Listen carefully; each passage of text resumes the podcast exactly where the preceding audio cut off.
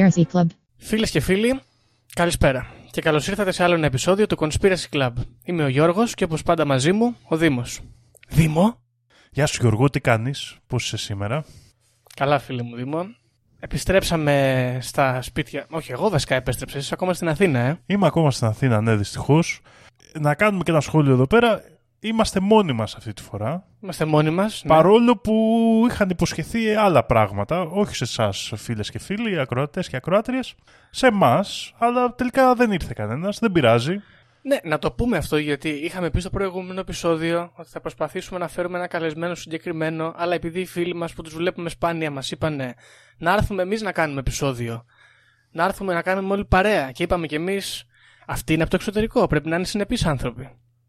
Ε, Δεν ήρθε κανένας, κρεμάσαμε και τον άνθρωπο, δεν τους στείλαμε ποτέ την πρόσκληση και τώρα και μείναμε και μόνοι από πάνω. Πώς σου φαίνεται; Εγώ ένα σχόλιο θα κάνω μόνο Γιώργο. Άμα αρχίζουν στα τραπέζια τα ελληνικά και πέφτουν συζητήσεις περί συνέπειας και πόσο χρήσιμη είναι για την κοινωνία, εγώ είμαι απογοητευμένος από την τροπή της ελληνικής έτσι, Καφενειακής γενιάς φιλοσοφίας. και παράδοσης. Και καφ... Ακριβώς Γιώργο, ακριβώς.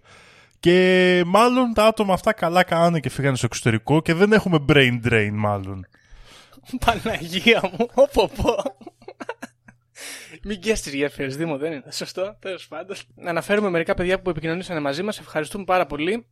Τη Μαρία, τον Γιώργο, τον Ερνέστο, αν είναι το όνομά του το κανονικό αυτό, την Αλεξάνδρα και τον Χρήστο και τη Μαρία. Στείλανε όλοι μηνύματα. Ευχαριστούμε πάρα πολύ, παιδιά, που επικοινωνήσατε και μας στείλατε τις ιδέες σας. Θα τις λάβουμε σοβαρά υπόψη. Και Δήμο, να σου πω κάτι. Για πες Γιώργο. Εγώ ήρθα από την Αθήνα στην Κέρκυρα και συμβαίνουν πολύ περίεργα πράγματα στην Κέρκυρα. Πρώτον, βρέχει Ιούνιο μήνα. Δεύτερον, δεν έχει τουρίστες. Καλό είναι αυτό. Είναι λίγο, ένιωθα λίγο άβολα, ξέρω εγώ, μου πήρε λίγο χρόνο να προσαρμοστώ και γι' αυτό το λόγο δεν έχω νέα, ας πούμε, την, αυτή την εβδομάδα να συζητήσουμε. Παρ' όλα αυτά όμως, θέλω να μιλήσουμε για κάτι που σε αφορά και σένα και εμένα και όλους τους ακροατές πάρα πολύ. Είσαι έτοιμος; Είμαι έτοιμος, ναι. Όπως ε, πιστεύω γνωρίζεις, εισερχόμαστε στη δεκαετία του υδροχώου, στην εποχή του υδροχώου. Έτσι, είναι γνωστό αυτό. Ναι. Οπότε βρήκα, εγώ έψαξα πολύ, γιατί αυτή τη βδομάδα έκανε εσύ επεισόδιο, είχα ελεύθερο χρόνο και έτσι έκανα έρευνα αστρολογική και βρήκα εδώ ένα φοβερό άρθρο το οποίο εξηγεί πώς θα πάει η φασούλα σου καθώς ερχόμαστε στην εποχή του υδροχώου. Και αν θυμάμαι καλά είσαι κρυός δεν είσαι; Ναι, ναι, α, για κάθε ζώδιο το λέει, ε. Ναι, για κάθε ζώδιο. Και θα σου πω, έχει αναλύει δύο πράγματα, τα σημαντικότερα πράγματα στη ζωή, τον έρωτα και την καριέρα, ας πούμε. Θα σου πω για την καριέρα σου, Δήμο, είσαι έτοιμος; Είμαι, ναι, για να δούμε. Ποτέ δεν είναι αργά για μία αλλαγή, αλλά αν αγαπάτε αυτό που κάνετε, ίσως αρκεί μία αναβάθμιση με λίγη κοινωνική υπευθυνότητα ή ένα catch-up με τα τελευταία τεχνολογικά εργαλεία. Ωραία. Στο λέει αυτό εσένα συγκεκριμένα, γιατί υποτίθεται ότι είσαι και του κλάδου, ας πούμε, της τεχνολογίας. Η αλήθεια είναι ότι έχω μείνει λίγο πίσω. Μ' αρέσουν κάποιες έτσι παλαιολιθικές τακτικές και πρακτικές. Πρέπει να αναβαθμιστεί. Εξυγχρονίσου λίγο. Αλλά πρόσεξε με λίγο, γιατί λέει εδώ. Προσοχή, μην ξεχαστείς στις 19 Νοέμβρη. Ωραία. Σημείωσέ το κάτω στο Το χαρτί. βάλω στην ατζέντα μου εδώ. Μπράβο, γιατί λέει η έκλειψη σελήνης θα φέρει χρήμα. Κάργα Α. λεφτά, Δήμο. Πρέπει να κάνω κάτι ή θα έρθει μόνο του; Ε, πρέπει να μην ξεχαστείς, μάλλον. Θα κοιτάξω καλά στις 19 Νοέμβρη. Κα- Κοίταξε καλά. Και επίσης να σου πω για τον έρωτα. Για τον έρωτα, Δήμο, αχ, ο έρωτας, ε. Λέει εδώ για τον έρωτα. Με μπερδεύει λίγο, αλλά μπορεί να με βοηθήσει εσύ. Λέει εδώ. Το ξέρουμε πως εσείς, συγκεκριμένα εσύ, Δήμο δηλαδή, δεν παίζεις με τους κανόνες που σου βάζουν οι άλλοι κρύοι. Όχι, δεν ξέρω Ξέρω και τι κανέναν σημαίνει άλλο αυτό. κρυό γενικά. Τι σημαίνει αυτό, ότι όλοι οι κρύοι δεν γουστάρουν τους άλλους κρυούς με τους κανόνες τους, δεν ξέρω. Μάλλον. Δεν ξέρω. Πάντως, μάλλον. Επίσης λέει εδώ ότι αν είσαι μόνος σου ή αν νιώθεις μόνος σου, Μαρίνα, συγγνώμη, ε, αυτή είναι η χρονιά για να αλλάξει τον τρόπο που φλερτάρεις. Πρέπει να το ξανασκεφτείς λίγο. Α. Δεν ξέρω. Πώς παίζει μπαλίτσα. ε, ενδιαφέρον. πες λίγο. Ωραία. Πάντως, αν είσαι χαρούμενος και ζευγαρωμένος. Τι ωραίο. Ενίσχυσε τους δεσμούς σου με το άλλο σου μισό με δραστηριότητες. Κάντε activities. Ενώ, πρόσεξε με, και αυτό αφορά και τη Μαρίνα. Θέλει να ακούει η Μαρίνα για να, έχει, για να κάνει και αυτή τα αντίστοιχα. Ενώ αν το πάτε για χωρισμό, λέει, αν έχετε προβλήματα, να περιμένετε δύο λεφτά, να περιμένετε λίγο να πάει ο Δίας του Ιχθύ μεταξύ 13 Μαου και 28 Ιουλίου. Βέβαια, δεν εξηγεί γιατί να πρέπει περιμένετε, Εντάξει. αλλά να περιμένετε εσείς. Περιμένετε πάντως. Λοιπόν, Πολύ αυτά Δήμο, πώς σου φάνηκε; Είσαι έτοιμος τώρα Ευχαριστώ, για το Γιώργο. εποχή του τροχό. Ναι, Να είσαι νομίζω- καλά, Δήμο μου. Νομίζω ότι θωρακίστηκα. Για ό,τι Μπράβο. και να φέρει Αυτό το είναι. μέλλον πλέον. Ωραία. Εγώ θέλω να σου πω επίσης ότι κοιτάζω εδώ το δικό μου το ζώδιο. Δεν θα διαβάσω αναλυτικά. Θα πω μόνο ότι ξεκινάει. Εγώ κύριος λέει και από κάτω το, η πρώτη κουβέντα που λέει είναι Συγχαρητήρια εγώ καιρή. Μπράβο Γιώργο, έχεις κερδίσει το παιχνίδι της ζωής. ναι, ρε, μα, ευχαριστώ παιδιά. Να είστε καλά, δεν κάνει τίποτα. Ε, Έτσι μου έρχονται φυσικά αυτά. Τα Αλλά άστρα το καλό κάθε είναι, βράδυ σε χειροκροτούν και αυτά. ναι, όχι, το σημαντικό είναι ότι έφυγε ο χρόνο. Δήμο, έφυγε ο χρόνο γιατί με ζόριζε, όντως. Και το λέει κιόλας. Με ζόριζε τα τελευταία τρία χρόνια. Είναι αλήθεια αυτό. Τέλος πάντων, αυτά για τα ζώδια. Χαίρομαι Γιώργο που θα ξεζοριστείς και εσύ. Η αλήθεια είναι ότι Γιώργο και να μην ήσουν μπλεγμένο, δεν νομίζω ότι υπάρχουν πολλά νέα τελευταία. Είμαστε ανοιχτά και περιμένουμε τους τουρίστες που δεν έρχονται. Κάπου έχουμε αρχίσει και βαριόμαστε και τα μαγαζιά νομίζω πολύ ο κόσμος, αλλά μπορεί και όχι. Εσύ βαριέσαι εγώ. Ναι. Καλά περνάω. Αυτό θέλω να πω ότι γενικά τα πράγματα κυλάνε καλά και να είναι άλλη, έτσι, άλλο ένα ωραίο επεισοδιάκι, χαλαρό. Πω κιόλας εδώ ότι αυτό το επεισόδιο μας το έχει ζητήσει ο Γιώργος σε μήνυμά του και είναι η εποχή τώρα αυτή Γιώργο. Τα έχει τελειώσει ο Μάης, Ναι. έχει αρχίσει ο Ιούνις που αυτό που συμβαίνει το οποίο μπορεί να είναι σημαντικό, μπορεί να είναι και ασήμαντο, θα δούμε παρακάτω, είναι ότι είναι η εποχή που διοργανώνεται η συνάντηση της περιβόητης λέσχης Bilderberg. Α, τέτοια εποχή είναι. Τέτοια εποχή είναι πάντα. Το θυμάμαι δηλαδή και όλα ήταν νομίζω όχι η πρώτη αλλά από τις πρώτες έτσι πορείες που είχα κατέβει ήταν το 2009 στη Βουλιαγμένη Okay. που είχαμε πάει που γινόταν τότε η Λέσχη Bilderberg εδώ πέρα. Τα είχες γνωστά πάει να πολεμήσεις. σκηνικά. Είχα πάει, ναι, γιατί ήμουν μπλεγμένο τότε με μια παρέα, ας πούμε, που ψ- είτε- ήταν αυτά που συνόντουσαν. Και είχα ψηθεί και εγώ για τη Λέσχη Bilderberg. Λέω, κατά είμαστε. Δεν ήξερα όμως τότε. Δεν ήξερες. Εντάξει. Και ήρθε η εποχή και εγώ τώρα σήμερα, μετά από 10 χρόνια και, να μάθω. Μάλιστα. Να μάθουμε κι εμείς, Δήμο μου. Δεν ξέρω πολλά. Μμμ. Τι σκε- σκέφτεσαι για τη Λέσχη Bilderberg, ας πούμε. Τι ξέρεις. Κοίταξε, νομίζω δεν έχω διαβάσει τίποτα για τη Λέσχη Bilderberg, αλλά έχω ακούσει, ξέρεις, συνέχεια ακούς για τη Λέσχη Bilderberg παντού. Και στο μυαλό μου είναι λίγο σαν Bohemian Grove, σαν ας πούμε ένα G8 με πολύ πλούσιους ε, αρδένο καταναλωτές και τέτοια. Κανονίζουν τη μοίρα του κόσμου. Ακριβώς και έχεις πέσει αρκετά μέσα και γι' αυτό και εγώ στο σημερινό επεισόδιο θα πούμε, βέβαια θα επικεντρωθούμε στη Λέσχη Bilderberg, αλλά θα κάνω και μια τρίπλα στο τέλος να προσπαθήσω να φτιάξω το χάρτη όλων αυτών των συγκεντρώσεων. Θα δούμε πώς θα πάει. Λοιπόν, Οκ.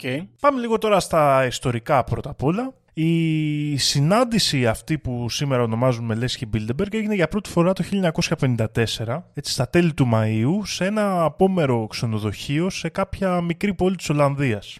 Η πρώτη συνάντηση έγινε με πρωτοβουλία ενός πολιτικού επιστήμονα αρκετά μπλεγμένου, θα σχολιάσω εδώ και θα το δούμε παρακάτω, του Ιώζεφ Ρέτιγκερ, με σαν προστάτζα και υποστηρικτή του τον ε, Βέλγο πρίγκιπα Βερνάρδο.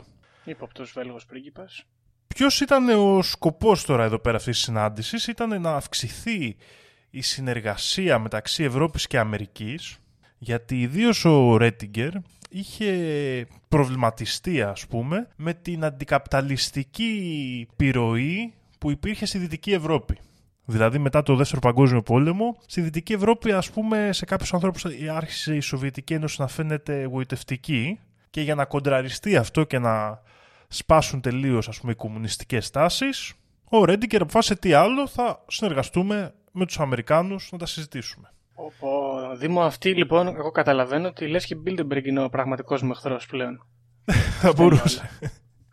Γάμο το. λοιπόν, η Μάλιστα. πρώτη συγκέντρωση πήγε πάρα πολύ καλά και μάλιστα είχε και κάποιες ιδιαιτερότητες γιατί είχαν προσπαθήσει από κάθε χώρα έτσι που είχαν καλέσει άτομα και λοιπά να έχουν καλέσει παραδείγματος χάρη ένα προοδευτικό και έναν συντηρητικό ταυτόχρονα για να πιάνουν όλο το φάσμα ας πούμε της καπιταλιστικής δημοκρατίας Οκ.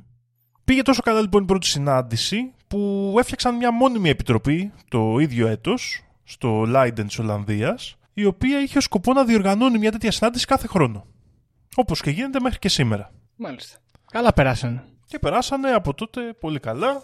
Η λέσχη αυτή λοιπόν από τότε έχει αρχίσει και έχει φιλοξενήσει σχεδόν τους πάντες που είναι σημαντικούς για την ιστορία αυτής της περίοδου. Okay. Δηλαδή όλοι οι μεγάλοι πολιτικοί του σήμερα αλλά και εκείνων των εποχών από τον δυτικό κόσμο έχουν συμμετέχει, έχουν πάρει μέρος σε τέτοιες συναντήσεις και, και εμείς σαν χώρα έτσι οι Έλληνες είχαμε πολύ νωρίς συμμετοχή και έχουμε ακόμα και σήμερα. Να ρωτήσω Τα ονόματα των ανθρώπων που πηγαίνουν εκεί είναι γνωστά; Λοιπόν, μέχρι το 1974 δεν γινόταν τίποτα γνωστό. Ούτε ποιοι είχαν okay. κληθεί, ούτε τα θέματα συζήτησης. Από κάποιο σημείο και μετά, νομίζω το 1974, τώρα εδώ μπορεί να, κάνω, να είναι λίγο αργότερα, λίγο νωρίτερα, αλλά νομίζω τότε, άρχισαν, επειδή είχε αρχίσει και προκαλούσε μεγάλο ενδιαφέρον, ας πούμε, να δημοσιεύονται και όλοι οι καλεσμένοι, αλλά και τα θέματα συζήτησης. Ok, okay, τα πρακτικά, ας πούμε. Όχι τα πρακτικά, τα θέματα. Α, ok. Okay, okay. Λοιπόν, το πιο καλό έτσι, στοιχείο που έχουμε για το πώς λειτουργεί η Λέσχη Bilderberg προέρχεται από τις ίδιες τις δηλώσεις του πρίγκιπα Βερνάρδου ο οποίος ε, έκανε μια συνέντευξη τύπου του 1974 στην οποία ανακοίνω, ουσιαστικά έθεσε τη βάση για το πώς λειτουργεί αυτή η συνάντηση με τα κύρια χαρακτηριστικά να είναι ότι το πρωταρχικό ας πούμε, και το διαφορετικό κομμάτι αυτής της συνάντησης είναι ότι οι καλεσμένοι από όσα λένε δεν καταγράφεται τίποτα. Okay. Και μάλιστα, αν κάποιος από τους καλεσμένους μιλήσει για αυτά που συζητήθηκαν μέσα στη συνάντηση, δημόσια δεν ξανακαλείται. Mm. Απαγορεύεται η οποιαδήποτε δημοσιογράφου, είτε βοηθού, είτε γραμματέα, οποια, οποιοδήποτε άλλο ατόμου δηλαδή, η ασφάλεια παρέχεται πάντα από μια ιδιωτική υπηρεσία. Από ε, μια ιδιωτική ομάδα security, ας πούμε. Το περίεργο με αυτό, με την ιδιωτική ομάδα security, είναι ότι μέχρι και η αστυνομία για να έχει πρόσβαση στο χώρο πρέπει να ταυτοποιηθεί από αυτή την ομάδα security. Εντάξει, δεν είναι περίεργο αυτό. Μαζευτήκαν 10, 20, 50, 100 άνθρωποι φίλοι και κάνουν τη φασούλα τους. Δεν χρειάζεται να μπαίνει η αστυνομία μέσα. Όχι, γενικά Γιώργο, ειδικά κατά τα πρώτα 20 χρόνια αυτής της ε, συνάντησης ήταν 80 άτομα περίπου. Α, ok, okay, πολύ. Είναι, μια, έτσι, μια μεγάλη συζήτηση και συνήθως γίνεται τετραήμερο. Okay. Εντάξει, είναι ένα τετραήμερο συζητήσεων με θέματα διαφόρων ειδών που ε, εφάπτονται έτσι της ε, οικονομίας, της πολιτικής, διάφορα ζητήματα. Πρόσεξε όμως, με συμμετοχή μόνο από Ευρωπαίους και Αμερικάνους. Δεν θέλουμε Ασιάτες. Είναι σημαντικό αυτό, γιατί έχει δημιουργηθεί εδώ πέρα μία από αυτή που λέω εγώ συνάντηση δορυφόρος της Λέσχης Bilderberg, η οποία είναι, μπορεί να την έχεις ακούσει Γιώργο, η λεγόμενη Τριμελής Επιτροπή. Okay.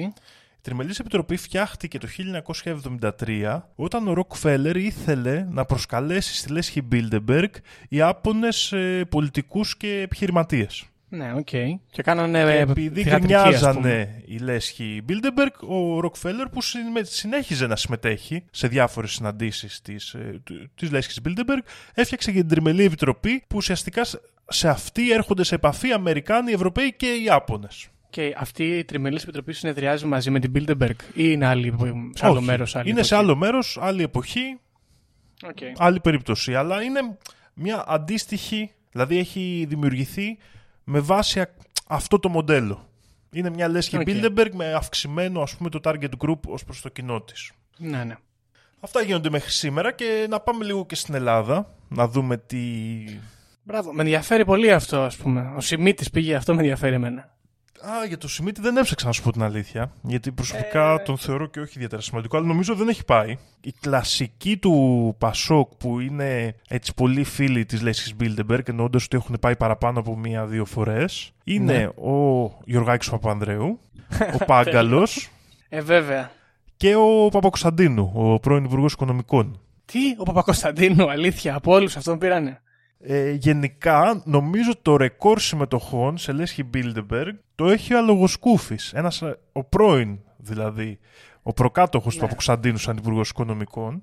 Και θέλω, κράτα στο μυαλό σου αυτή τη συγκυρία, θέλω να τη συζητήσουμε παρακάτω. Ναι, να σου πω κάτι με τον Αλόγο Σκούφη τι σημαίνει. Τον ακολουθούσα εγώ στο Facebook παλιά, γιατί μου αρέσει πολύ έτσι, φυσιογνωμικά. Ήθελα να το βλέπω να εμφανίζεται στο feed μου. Κάποια στιγμή βαρέθηκα και τον έκανα unfollow και ακόμα εμφανίζεται.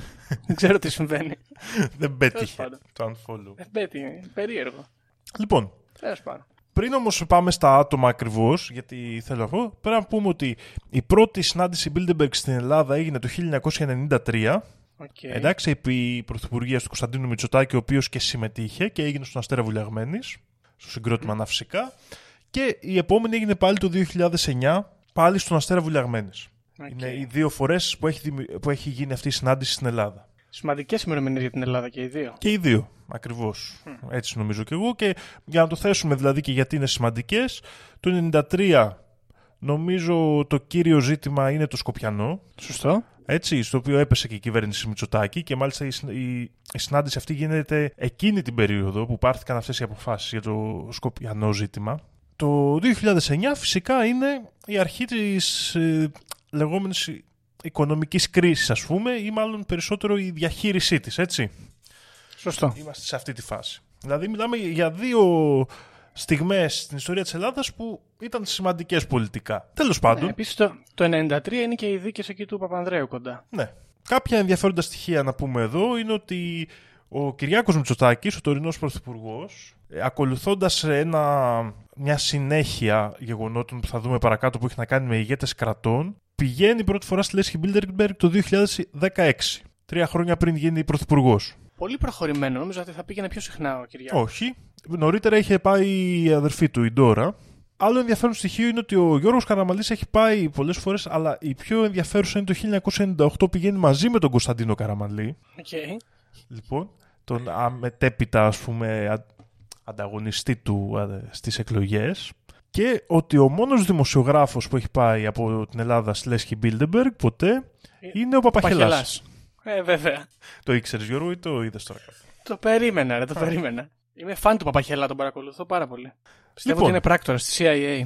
Να πούμε σε αυτό το σημείο. Κάποια άλλα περίεργα συμβάντα που επανέρχομαι λίγο στο θέμα με τους ηγέτες και του Κυριάκου Μητσοτάκη είναι ότι ο γερουσιαστής τότε Bill Clinton πηγαίνει στην πρώτη του συνάντηση έτσι στη Λέσχη Μπίλντεμπεργκ στο Μπάντεν της Γερμανίας το 1991 όπου οι φήμες λένε ότι εκεί ο Ροκφέλλερ του εξηγεί τι είναι το NAFTA, το North American Free Trade Agreement και ότι αυτός έπρεπε να το υποστηρίξει. Την επόμενη χρονιά, όπως γνωρίζουμε, έγινε πρόεδρος. Μια αντίστοιχη ιστορία υπάρχει και για τον Τόνι Μπλερ, ο οποίος αφού πήγε στην ε, συνάντηση της Λέσχης Μπίλντεμπεργκ στην Αθήνα το 1993.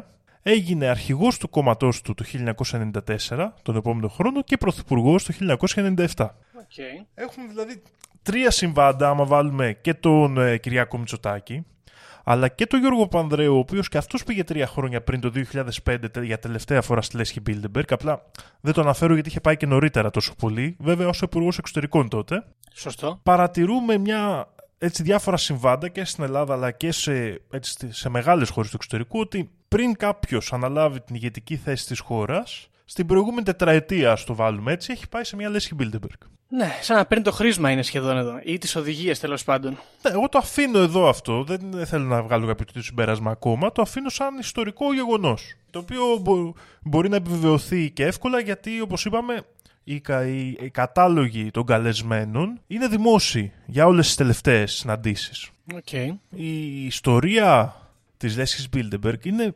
λίγο σκιώδης από την αρχή της.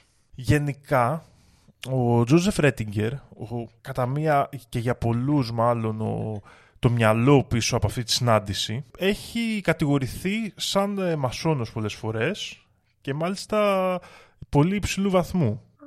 Στη διάρκεια της μακρόχρονης πολιτικής του καριέρας ήταν γενικά αυτός σύμβουλος. Αυτή ήταν η δουλειά του, σύμβουλος σε διάφορους πολιτικούς. Είχε αποκτήσει πολλές επαφές με υψηλόβαθμου πολιτικούς, στρατιωτικούς και διάφορους άλλους ηγέτες, επιχειρηματίες κλπ. Και είχε αναπτύξει, σύμφωνα με φήμες, μια ιδεολογία για την ε, δημιουργία κάποιων υπερκρατών, ενός μάλλον υπερκράτους στην Ευρώπη καλύτερα, με στόχο την αποφυγή των ε, πολεμικών συρράξεων. Okay. Αυτά δεν είναι φημολογίες γιατί είναι από δηλώσεις του ίδιου του Ρέτιγκερ, ο οποίος εκτός από τη Λέσχη Bilderberg δημιούργησε αυτό που λέμε το ευρωπαϊκό κίνημα. την προοδευτική εκείνη Οκ. οργάνωση που οδήγησε και τελικά στη δημιουργία της ε, Ευρωπαϊκής Οικονομικής ε, Κοινότητας αρχικά και στη συνέχεια της Ευρωπαϊκής Ένωσης. Ακριβώς. Τώρα, οι κακές γλώσσες λένε ότι το ευρωπαϊκό κίνημα είχε χρηματοδοτηθεί από τη CIA. Τώρα, αυτά είναι λίγο, αρχίζουμε και μπαίνουμε στα δικά μας ζητήματα. Ναι, οκ. Σωστό, σωστό, σωστό. Να μείνουμε λίγο λοιπόν στα πραγματικά στοιχεία. Όλοι οι μεγάλοι έχουν πάει στη Λέσχη Bilderberg. Λίγες φορές είναι η αλήθεια ο καθένας. Δηλαδή, ας πούμε, ο Bill Gates νομίζω έχει πάει μόνο μία φορά. Ο Jeff Bezos και αυτός νομίζω μόνο μία φορά. Πολύ συχνός καλεσμένος είναι ο Henry Kissinger, ακόμα και πρόσφατα. Αυτό θα σε ρωτούσα. Έχουμε κάποιους που είναι πολύ στάνταρ τύποι; Ναι, δηλαδή Henry Kissinger, ε, Rockefeller, άτομα γενικά αυτής της γενικότερης ας πούμε, Τραπεζικού χώρου, ας πούμε. του τραπεζικού χώρου, αρκετά άτομα και νομίζω ότι ένα όνομα που αναφέρεται στις συνωμοσίες κατά πάσα πιθανότητα έχει περάσει από τη Λέσχη Bilderberg. Δηλαδή να το γενικεύσουμε λίγο. Οκ, οκ. Τώρα, θε... μένω λίγο όμως σε αυτό ότι δεν έχουν πάει όλοι πολλές φορές. Και θα ήθελα να δούμε και λίγο την οργάνωση. Επίσημα, οι προσκεκλημένοι ουσιαστικά δεν συμμετέχουν σε κάποια οργάνωση. Απλά πηγαίνουν σε μια συνάντηση. Οκ. Και σπανιότερα μάλιστα πάνω από δύο-τρεις φορές. Υπάρχει μια ε, επιτροπή, η οποία λέγεται Steering Committee, δηλαδή ουσιαστικά επιτροπή καθοδήγησης κατά μία έννοια, το οποίο είναι γύρω στα 35 άτομα με γραφεία στην Ολλανδία, που η δουλειά τους είναι να αποφασίζουν την ατζέντα της συνάντησης και ποιους θα καλέσουν. Οκ. Κάποιοι whistleblowers που έχουν παραμείνει ανώνυμοι Τρομερό.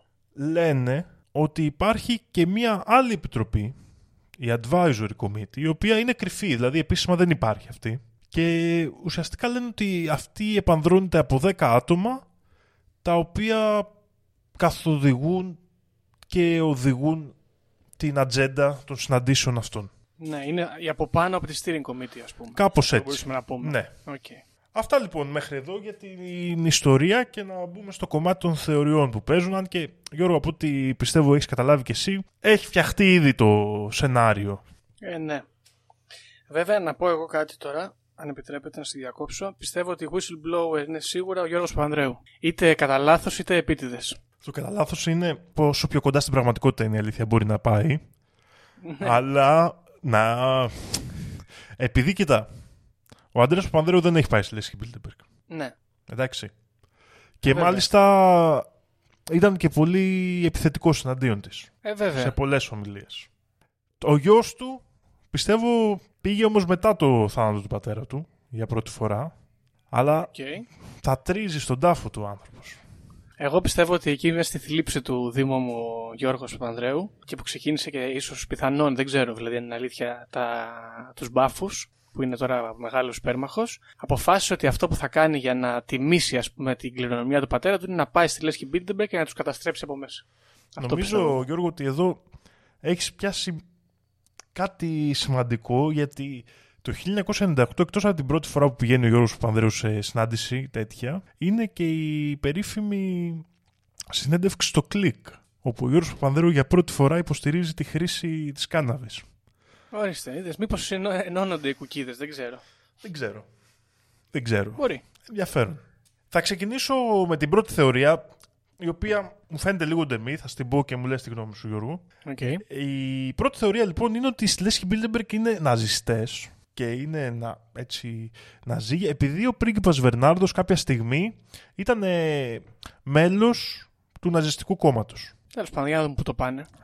Έχουμε στοιχεία; Όχι, αυτό είναι το στοιχείο. Οκ.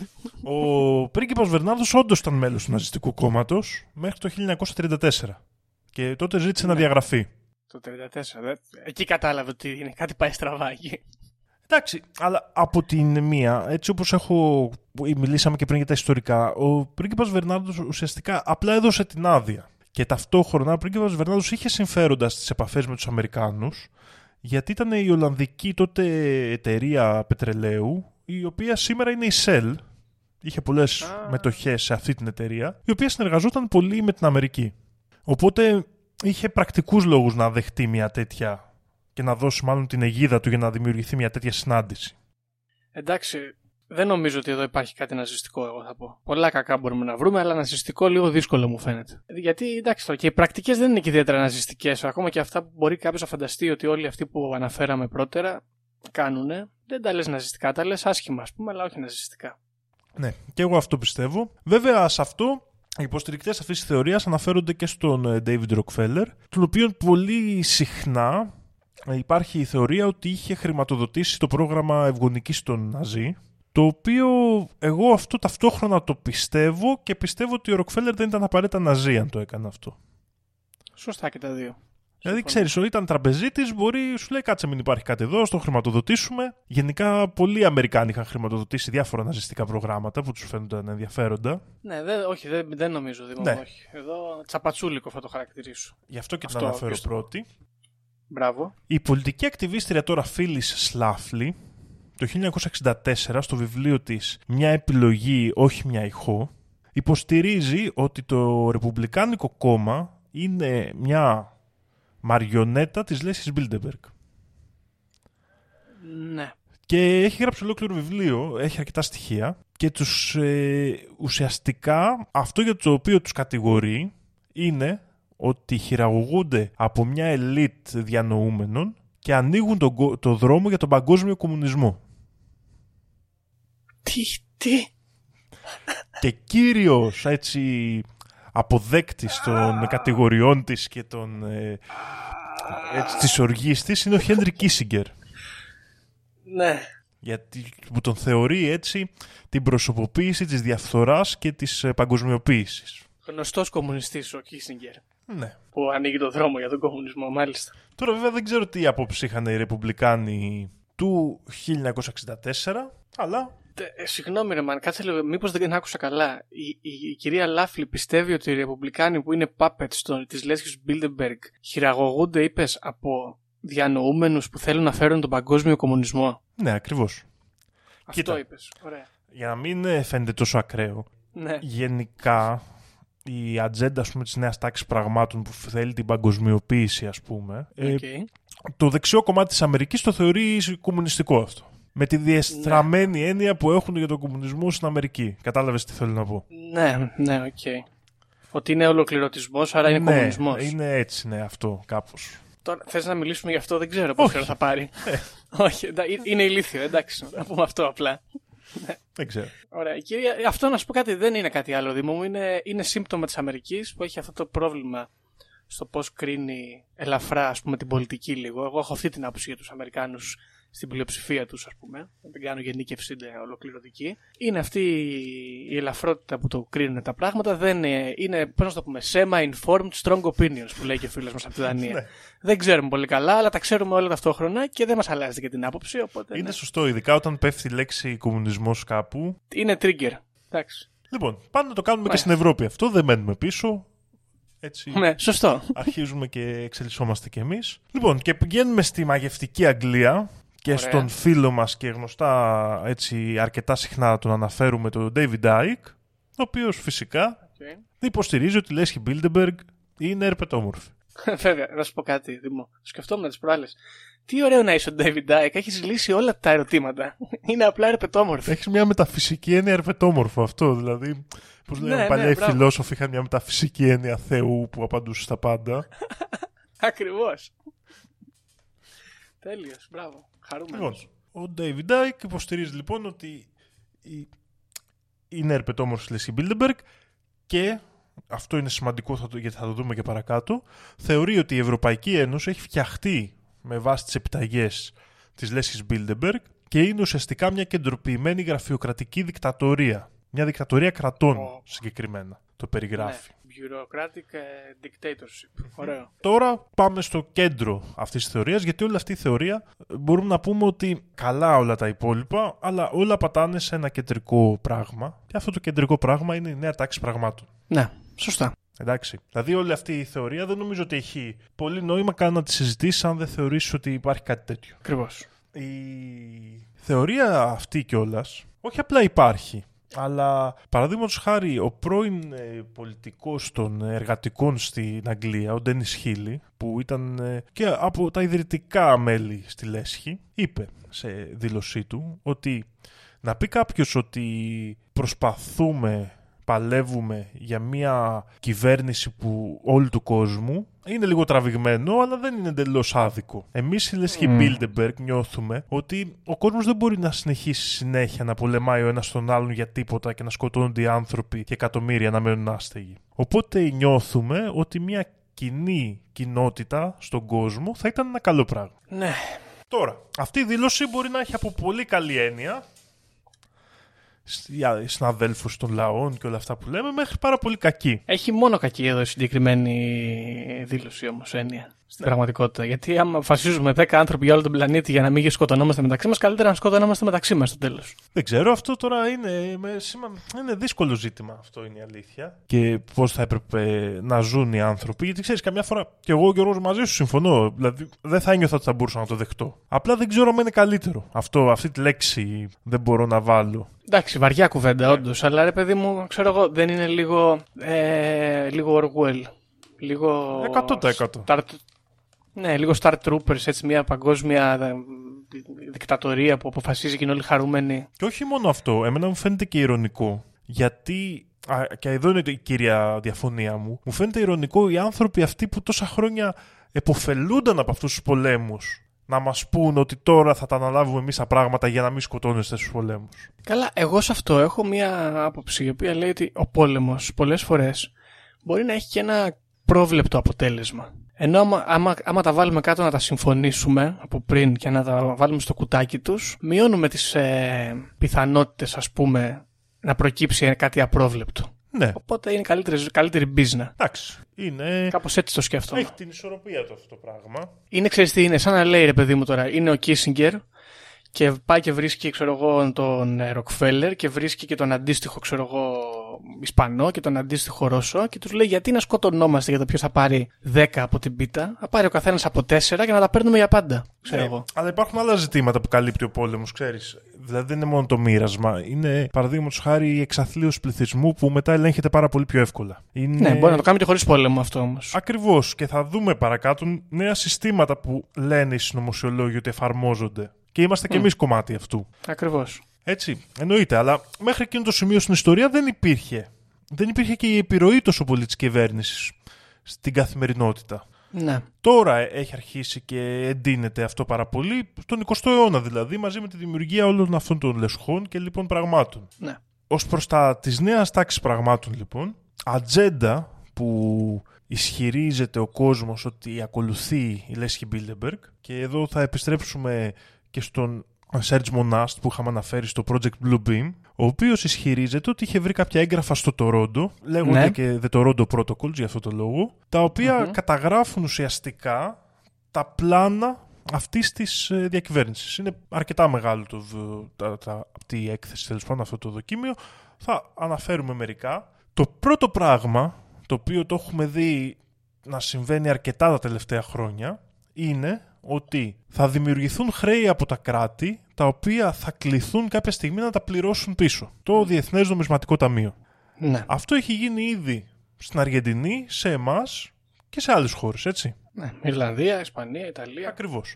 Το τελευταίο στάδιο, λένε, αυτής της κατάστασης θα είναι οι ίδιες οι Ηνωμένες Πολιτείες, που τα τελευταία χρόνια αυξάνονται τα χρέη τους εκρηκτικά προς το Διεθνές Νομισματικό Ταμείο. Θα μπουν στο Δουνουτού οι Αμερικάνοι δηλαδή. Εμείς δηλαδή ουσιαστικά λέει η θεωρία ήμασταν ας πούμε το, το πείραμα για να εφαρμοστεί αυτό στον Αμερικάνικο λαό. Είμαστε beta version mock test. Ακριβώς.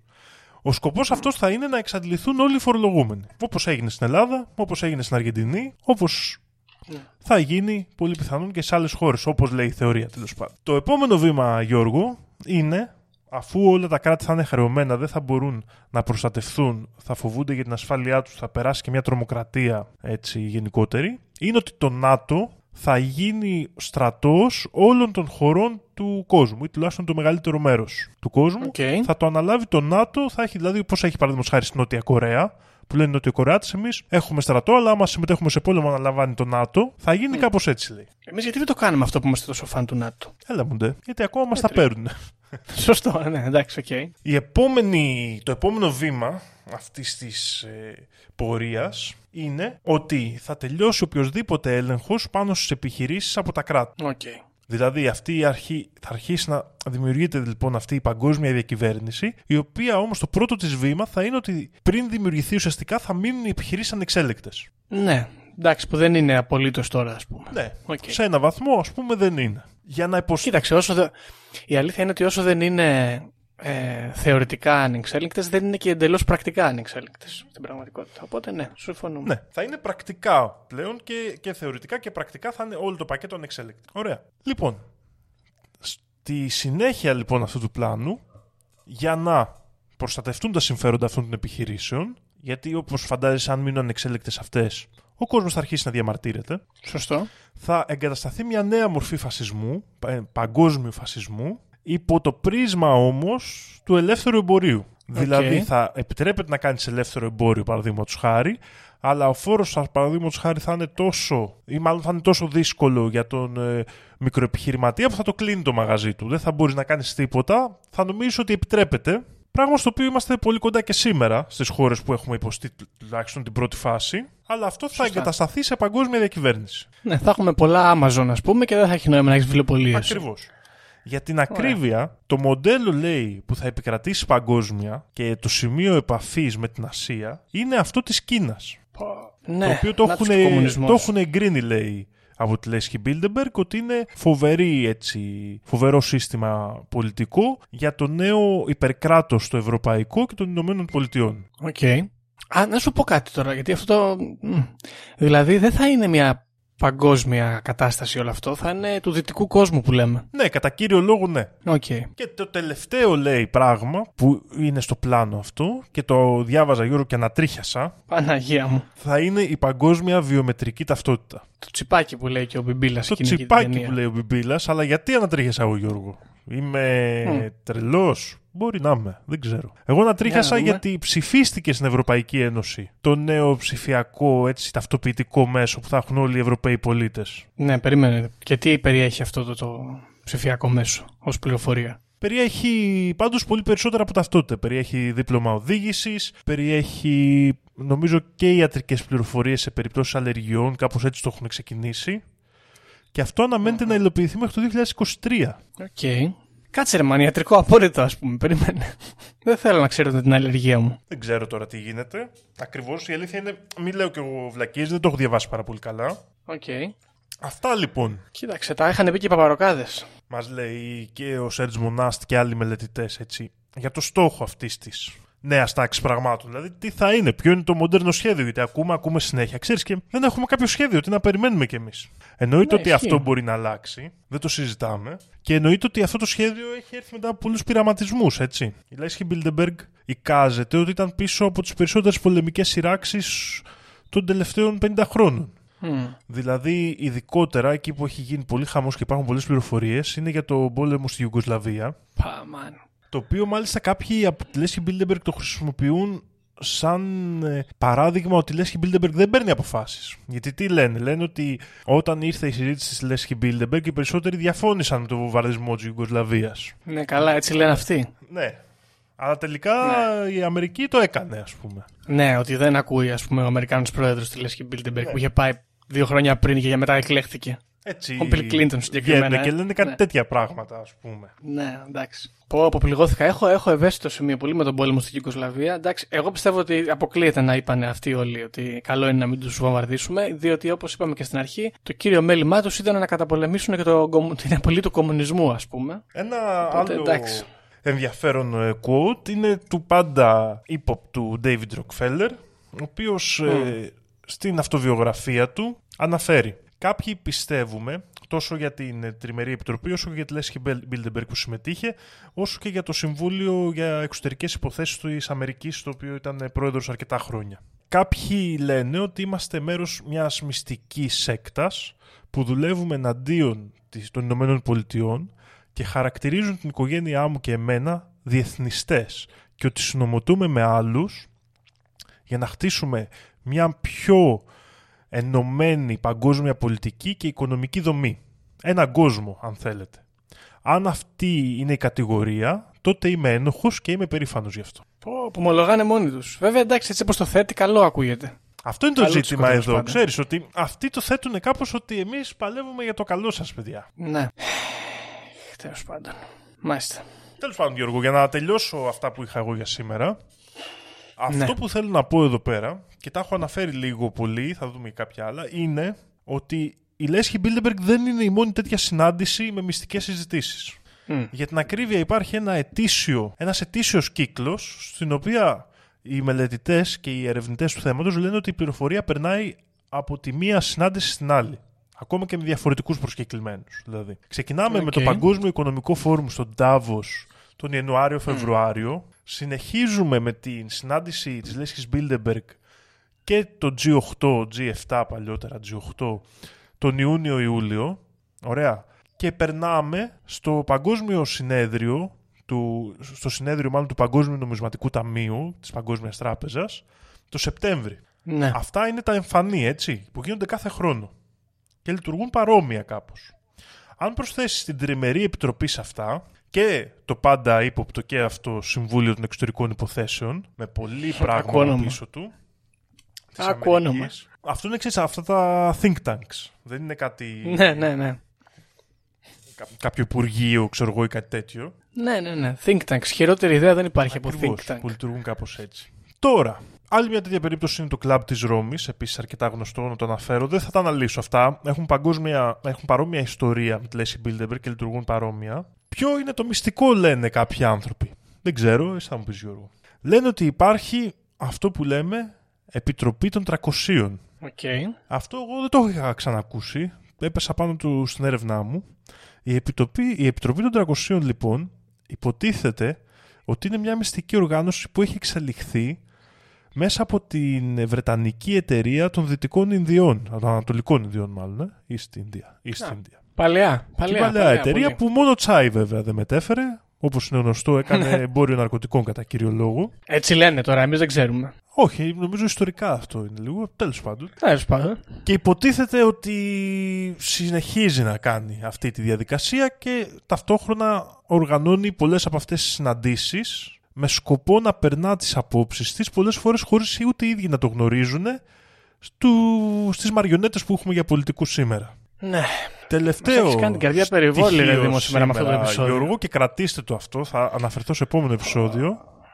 Είναι το Tavistock Institute στην Αγγλία Okay. ένα Ινστιτούτο που ασχολείται ουσιαστικά κάπως αφηρημένα το αναφέρει και το ίδιο με την οργανωμένη ψυχολογική προπαγάνδα και είναι συνεργάτης όλων αυτών των πραγμάτων. Αυτοί το λένε οι ίδιοι για τον εαυτό τους αυτό; Όχι, αλλά το λένε ας πούμε του τύπου ότι μελετάμε ας πούμε την, τις ψυχολογικές α, επιδράσεις που μπορεί να έχει η, τα, που μπορεί να έχουν τα μέσα ή ο δημόσιος λόγος για την βελτίωση της κοινωνίας. Το λένε κάπως έτσι ας πούμε.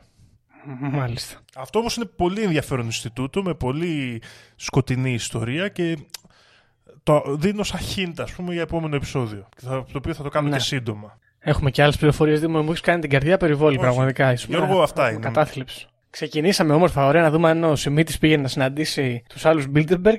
Νομίζω δεν έχει πάει ο Σιμίτης, αλλά Δεν έχει πάει. γιατί θα το είχα δει κάπου με αυτή την έννοια το λέω. Μήπως είναι το επαναστατικό του παρελθόν που υποτίθεται ότι έβαζε βόμβες και τέτοια και δεν τον θέλανε. Μπορεί. Μπορεί. Λοιπόν, έχω διάφορες σημειώσεις. Να πούμε καταρχάς, θέλω να πω ότι όλο αυτό το πράγμα που συμβαίνει υπάρχει μια ταινία αγγλική, δεν ξέρω αν την έχεις δει, και σειρά. Λέγεται In the Loop. Α, όχι, δεν την έχω δει. Ε, είναι ένας υπουργός εξωτερικών της Αγγλίας, ένας τυπάκος τέλος πάντων, ο οποίος έχει αναλάβει τη θέση και καλείται να αποφασίσει αν θα γίνει πόλεμος κάπου, νομίζω, στην Μέση Ανατολή, αν δεν είμαι σίγουρος. Και αυτός δεν θέλει, αλλά είναι όλο το πολιτικό γραφείο που είναι κάτι πολύ μυστήριοι τύποι, δύο-τρεις ξέρω εγώ πώς είναι, οι οποίοι του λένε ότι κοίταξε να δεις, δεν έχεις και πολύ τράτο να κουνιέσαι και να κάνεις αυτά που θέλεις, θα κάνεις αυτά που σου λέμε. Κομμωδία η ταινία, θλιβερή η θεματική της. Ε, το άλλο που έτσι με θλίβει λίγο εμένα γενικά είναι ότι όλα αυτά γίνονται λίγο κατά κάποιο τρόπο δημόσια. Που σημαίνει πρώτον ότι αυτοί ψυχανεμίστηκαν ότι είναι λίγο καλύτερο να γίνονται δημόσια, γιατί θα μας καταλάβουν που θα μας καταλάβουν, να μην κρυβόμαστε και πίσω από το δάχτυλό μας. Το κάνουμε έτσι εμφανές, να μην φαίνεται τόσο ύποπτο, ας πούμε. Ναι. Και από ό,τι φαίνεται δουλεύει αυτό. Α, Καλό παράδειγμα τέτοιας πρακτικής είναι το Eurogroup που μαζεύονται όλοι αυτοί. Ξέρεις ότι μαζεύονται; Αλλά δεν υπάρχουν πρακτικά και αυτό είναι ok για τον κόσμο, ας πούμε. Δεν ενοχλείται κανένας που αποφασίζουν για την οικονομική πολιτική κρατών και δεν ξέρουμε τι λένε. Και ακόμα χειρότερα σε αυτή την περίπτωση είναι ότι Εντάξει, εγώ μπορώ να δεχτώ. Η Λέσχη Μπίλντεμπεργκ είναι μια ιδιωτική συνάντηση. Εμείς εδώ, Conspiracy Club, είμαστε ιδιωτικό. Μαζευόμαστε εμείς οι δύο εδώ. Λέμε ό,τι θέλουμε, δεν ενδιαφέρει τον κόσμο. Ναι, σωστά. Ειδικά στην περίπτωση του Eurogroup, που είναι εκλεγμένοι υποτίθεται οι συμμετέχοντες. Είναι όργανο κανονικό Είναι, αυτό. είναι της όργανο. Ρε Ευρωπαϊκής φίλε, Ένωσης. κατά μία έννοια είσαι υπάλληλό μου. Πληρώνω εγώ με τα Ναι. λεφτά του φορολογούμενου για να υποτίθεται επειδή ξέρεις για τα πολιτικά, το οποίο είναι μια μεγάλη παράνοια από μόνο του. Γιατί, στη δική μου άποψη, τώρα εντάξει δεν θέλω να κάνω πολιτική κουβέντα. Αλλά Ναι. ακόμα και με, το, με τα δόγματα ας πούμε της ε, υπάρχουσας ας πούμε κατάστασης πολιτικής είναι ακραίο να σου λένε ότι δεν σε ενδιαφέρει τι λέμε εδώ. Όχι φίλε, με ενδιαφέρει γιατί υποτίθεται ότι είστε εκλεγμένοι. Ναι.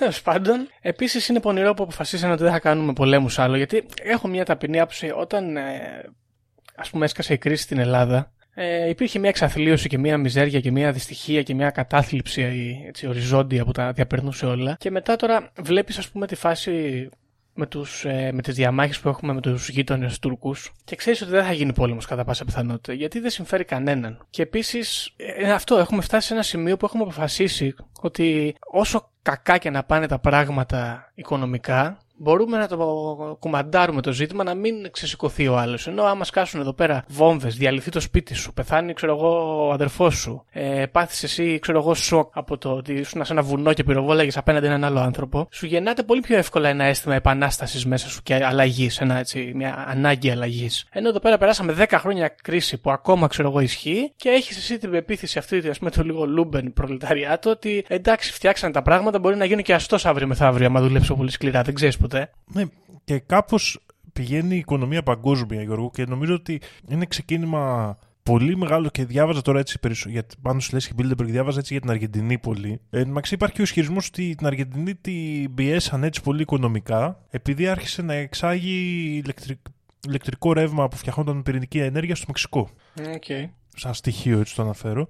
Ε, το ζήτημα είναι ότι υπήρχε μια πολύ ωραία ιδέα ε, ανάμεσα στους συνωμοσιολόγους η οποία είναι η ιδέα ότι φτιάχνεται μια κοινωνία ε, μηδενικού πλεονάσματος. Και τι εννοούμε μηδενικού πλεονάσματος, δηλαδή μια κοινωνία στην οποία δεν μπορείς να πας καλύτερα. Κατά μία έννοια. Ναι. Ότι αυτό ουσιαστικά θα είναι η αρχή της νέας τάξης πραγμάτων. Μια κοινωνία στην οποία ε, πρέπει να είσαι εντάξει με τις καταστάσεις που υπάρχουν γιατί έχουμε πρόβλημα γενικά. Και αυτό έχει αρχίσει να δημιουργείται παντού. Δηλαδή βλέπεις στην Αμερική που υποτίθεται ότι όλα σχετικά δουλεύουν καλά και είναι οι άνθρωποι χρεωμένοι μέχρι τα μπούνια σε δάνεια και λοιπά φοιτητικά ή κάθε είδους. Δηλαδή γενικά δεν υπάρχει κράτος αυτή τη στιγμή που να σε αφήνει στην ησυχία σου. Δεν υπάρχει ησυχία πλέον. Δεν υπάρχει αυτό το άμα θέλω θα πάω για το παραπάνω, άμα θέλω θα κάτσω. Επίσης, να πούμε κιόλας ότι μην μπερδευτούμε εδώ πέρα. Στην Ελλάδα υποτίθεται ότι έχουμε πλεονάσματα τα τελευταία χρόνια. Αλλά είναι ανύπαρκτα πλεονάσματα. Είναι σαν να λες: Πρέπει να βάλω στην άκρη 10 ευρώ γιατί θα πρέπει να πληρώνω δάνειο, ξέρω εγώ. Αυτό ακριβώς εννοώ. Πλεόνασμα εννοώ στο άτομο και στα, στο πώς η κοινωνία το έχει. Ναι. Δηλαδή πλεόνασμα του τύπου ότι ζω εγώ άνετα και έχω και 50 ευρώ στην άκρη. Με αυτή την έννοια. Τώρα το Mm. πλεόνασμα αυτό που πληρώνω τα δάνεια, τι να το κάνω, δεν είναι πλεόνασμα. Ναι, ακριβώς. Τέλος πάντων, εμένα να σου πω την αλήθεια, αυτή όλη η Λέσχη Μπίλτεμπεργκ, ε, εκεί που τέλος πάντων φαίνεται να οδηγείται, είτε από τις απόψεις διάφορων μελετητών τύπου Λάφλι και David Dyke και τα λοιπά, είτε από τις μαρτυρίες των ίδιων τύπου Dennis Hill και ξέρω εγώ whistleblowers ή οτιδήποτε τέτοιο, ή Rockefeller, ε, είναι λίγο Blade Runner χωρίς να είναι μόνιμα σκοτάδι και να βρέχει ας πούμε. Ναι. Είναι λίγο, πώς λέγεται, Dark City, απλά δεν, έχει, δεν είμαστε μόνο στο υπόγειο μόνιμα. Το οποίο εγώ εδώ, Γιώργο, θέλω να κάνω τη μεγαλύτερη συνωμοσιολογική ερώτηση και να αλλάξω λίγο και το κλίμα. Γιατί; Δηλαδή, πες ότι. Γιατί εγώ προσπαθώ να βάλω τον εαυτό μου. Το, ξε- το ξέρω ότι μάλλον δεν μπορώ να το κάνω τέλεια.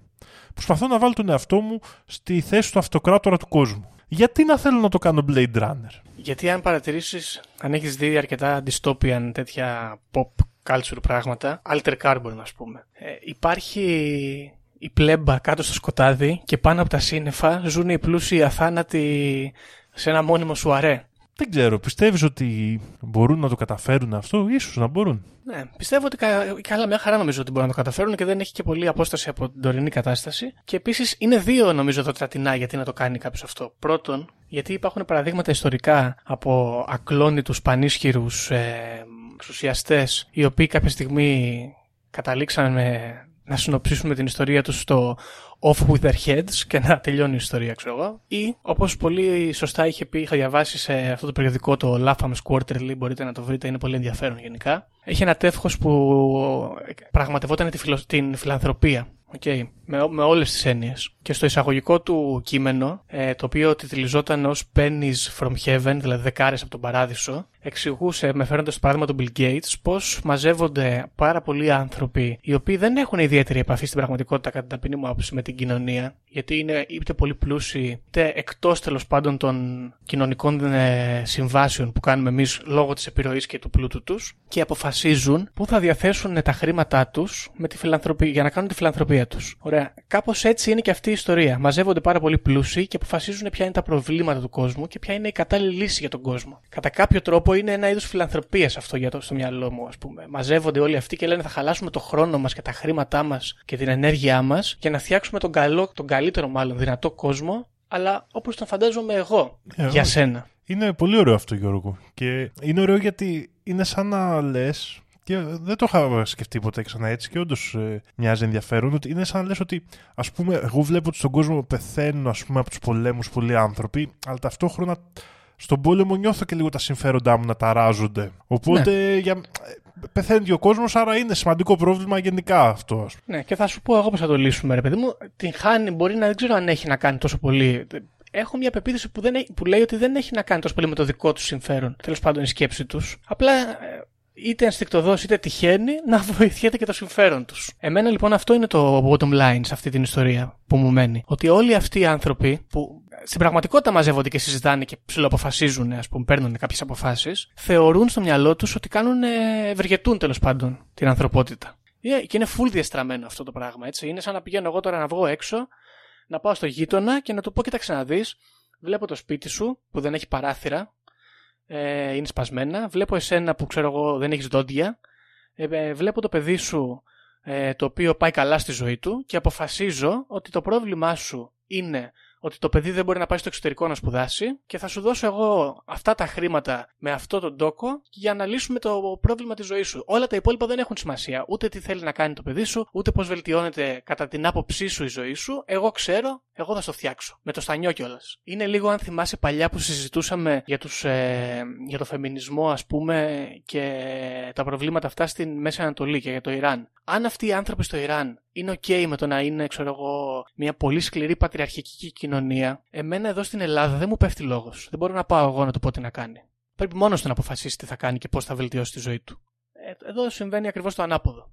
Στη Λέσχη Μπίλντεμπεργκ. Λοιπόν, αυτά που λες για τη Λέσχη Μπίλντεμπεργκ έχω στο μυαλό μου γενικά. Είναι μια κακή φάση που δυστυχώς δεν ξέρω κατά πόσο είναι ε, Όπως οι άλλες κουταμάρες που κουβεντιάζουμε ενίοτε εδώ πέρα, συνωμοσία και όχι πραγματικότητα. Ξέρω. Κοίτα, αυτό είναι και το μεγάλο θέμα νομίζω και το πιο ενδιαφέρον του κομμάτι, γιατί γενικά δεν έχει πολύ πράγμα. Είναι ένα γεγονός το οποίο κολλάνε πάνω οι θεωρίες περί νέα τάξη πραγμάτων. Ε, τώρα, η πραγματικότητα είναι ότι είναι μια συνάντηση, είναι μια συνάντηση ανθρώπων που καλό ή κακό κατά με έχουν τεράστια επιρροή στο τι συμβαίνει στον κόσμο και αποφασίζουν να το κάνουν με μια μυστικοπάθεια και μια έτσι κρυψίνια να το πούμε.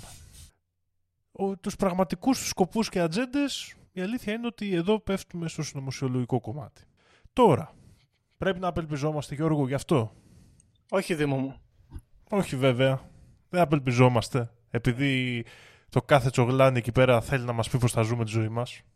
Μπράβο δεν στεναχωριόμαστε. Εμείς θα ζούμε τη ζωή μας όπως θέλουμε, θα μαθαίνουμε, θα εκπαιδευόμαστε, θα ακούμε Conspiracy Club.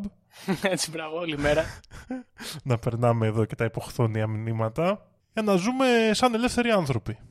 Σωστό. Και να κάνουμε τα λάθη μας και να τα αποδεχτούμε και να τα τουλάχιστον να είναι τα δικά μας λάθη. Να μην πούμε, Α, με έκανε η Λέσχη Μπίλντεμπεργκ και πήρα την απόφαση και έκανα βλακεία. Μπράβο. Πολύ σημαντικό. Αυτό, αυτό μετράει, εγώ πιστεύω. Και φίλοι ακροατές μην απελπίζεστε, ακόμα και στις τάξεις αυτών των ανθρώπων που θεωρούμε έτσι, όχι ανώτερους, αλλά από πάνω μας ας πούμε, υπάρχουν κάποιοι οι οποίοι αγαπάνε την πατρίδα τους, ίσως αγαπάνε τον άνθρωπο σαν ύπαρξη, αγαπάνε τις ιδέες αυτές τις ωραίες της ανθρωπότητας, σαν τον Γιώργο τον Παπαντρέου, το γιο του Αντρέα του Παπαντρέου. Δεν μπορείς να το δεχτείς αυτό.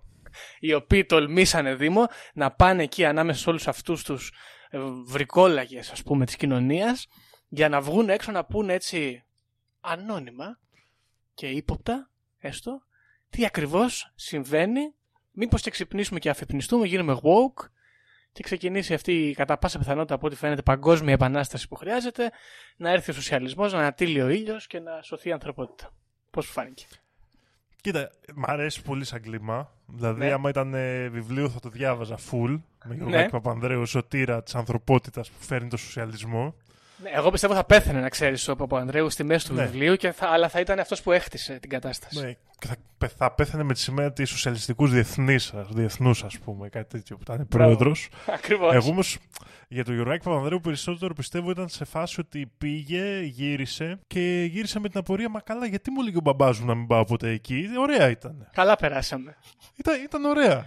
Γνώρισα ναι. πολλούς ανθρώπους, είπαμε ωραία πράγματα. Σωστό. Να σου πω κάτι όμως που με απασχόλησε, συγγνώμη, πλατιάζουμε λίγο, έχει πάει μακριά το επεισόδιο, αλλά είναι ενδιαφέρον. Ε, ο Τζορτ Σόρος πού είναι; Ο Τζορτ Σόρος νομίζω έχει συμμετοχή στη Λέσχη Μπίλντεμπεργκ, αλλά νομίζω σαν καλεσμένος μόνο. Mm. Και θα σου πω και η ημερομηνία τώρα. Γιατί και αυτός κάνει αυτή τη δουλειά τώρα, φιλανθρωπίες και λύνουμε προβλήματα του κόσμου και τέτοια. Δεν έχει πάει. Κατά Όχι. πάσα πιθανότητα. Okay. Μπορεί να κάνουμε και λάθος τηλεκράτε. Βλέπω, αλλά... ναι. Από ό,τι φαίνεται δεν έχει πάει. Βέβαια είναι ο πρόεδρος και διοργανωτής ε, ήταν, είναι, ακόμα δεν είμαι σίγουρος γι' αυτό, του World Economic Forum στον Τάβος. Ναι, ο καθένας έχει το δικό του μαγαζάκι. Αδελφές, ε, ναι. Mm. ναι Συνεδριάσεις. Εντάξει. Όχι, δεν το ρώτησα για να πω τι καλός που είναι ο Τζορτ αλλά ναι. Μάλιστα. Ωραία. Έχουμε κάτι άλλο, Δήμο, μου πιστεύεις, έχεις να προσθέσεις κάτι; Δεν έχω να προσθέσω κάτι, Γιώργο. Ε, αυτά με τη Λέσχη Μπίλντεμπεργκ είναι περισσότερο πραγματικότητα παρά συνωμοσία. Το τι κάνουν. Κανείς είναι δεν ξέρει. ναι. Εκεί ακριβώς. Θα επανέλθουμε, πιστεύεις, με το Tavistock Institute ίσως, αργότερα; Το Tavistock Institute είναι πολύ πιο συνωμοσιολογικό και πολύ πιο... δεν ξέρω, εμένα με αγγίζει περισσότερο. Θα το δούμε σε κανένα δύο επεισοδιάκια. Φίλοι ακροατές, κοιτάξτε το κι εσείς, ρίξτε μια ματιά, τι παίζει εκεί πέρα. Διαβασμένοι να έρθετε. Μάλιστα. Λοιπόν, με αυτά τα χαρούμενα μάλλον θα σας αφήσουμε φίλοι ακροατές. Ελπίζουμε να νιώσατε την πίεση της δυστοπίας που έρχεται ή είναι ήδη εδώ ίσως, ποιος ξέρει. Ε, αλλά μη στεναχωριέστε και μην απελπίζεστε. Όπως είπε ο Δήμος, μπορούμε μόνοι μας να κάνουμε τα λάθη μας και όπως είπα και εγώ, υπάρχουν πάντα σοσιαλιστές ηγέτες εδώ να μας στηρίξουν. Ε, αυτά από εμά και θα τα πούμε στο επόμενο επεισόδιο. Γεια χαρά. Βαριά με τη συζήτηση για το αν η γη είναι επίπεδη. Είναι επίπεδη τελείως. Και όποιος πιστεύει το αντίθετο δεν το συζητάμε. Έτσι. Οι δικές μου γνώσεις, χωρίς να έχω διαβάσει, χωρίς να μου έχει πει κανείς, είναι ότι τα σύμπαντα είναι 7. Αν διαβάσεις, θα σου πω ότι τα σύμπαντα είναι άπειρα. Εγώ σου λέω είναι 7. Γιατί, Γιατί αυτές είναι οι γνώσεις μου.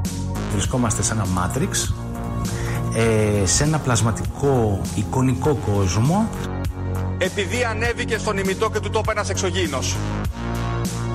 Πραγματική ιστορία κύριε Υπουργέ. Αλλά τότε που να κάνω εκπομπή; Θα μας έχουν κλείσει φυλακή με αυτά που λέμε τότε είναι ο ταξίτης. Mark my word.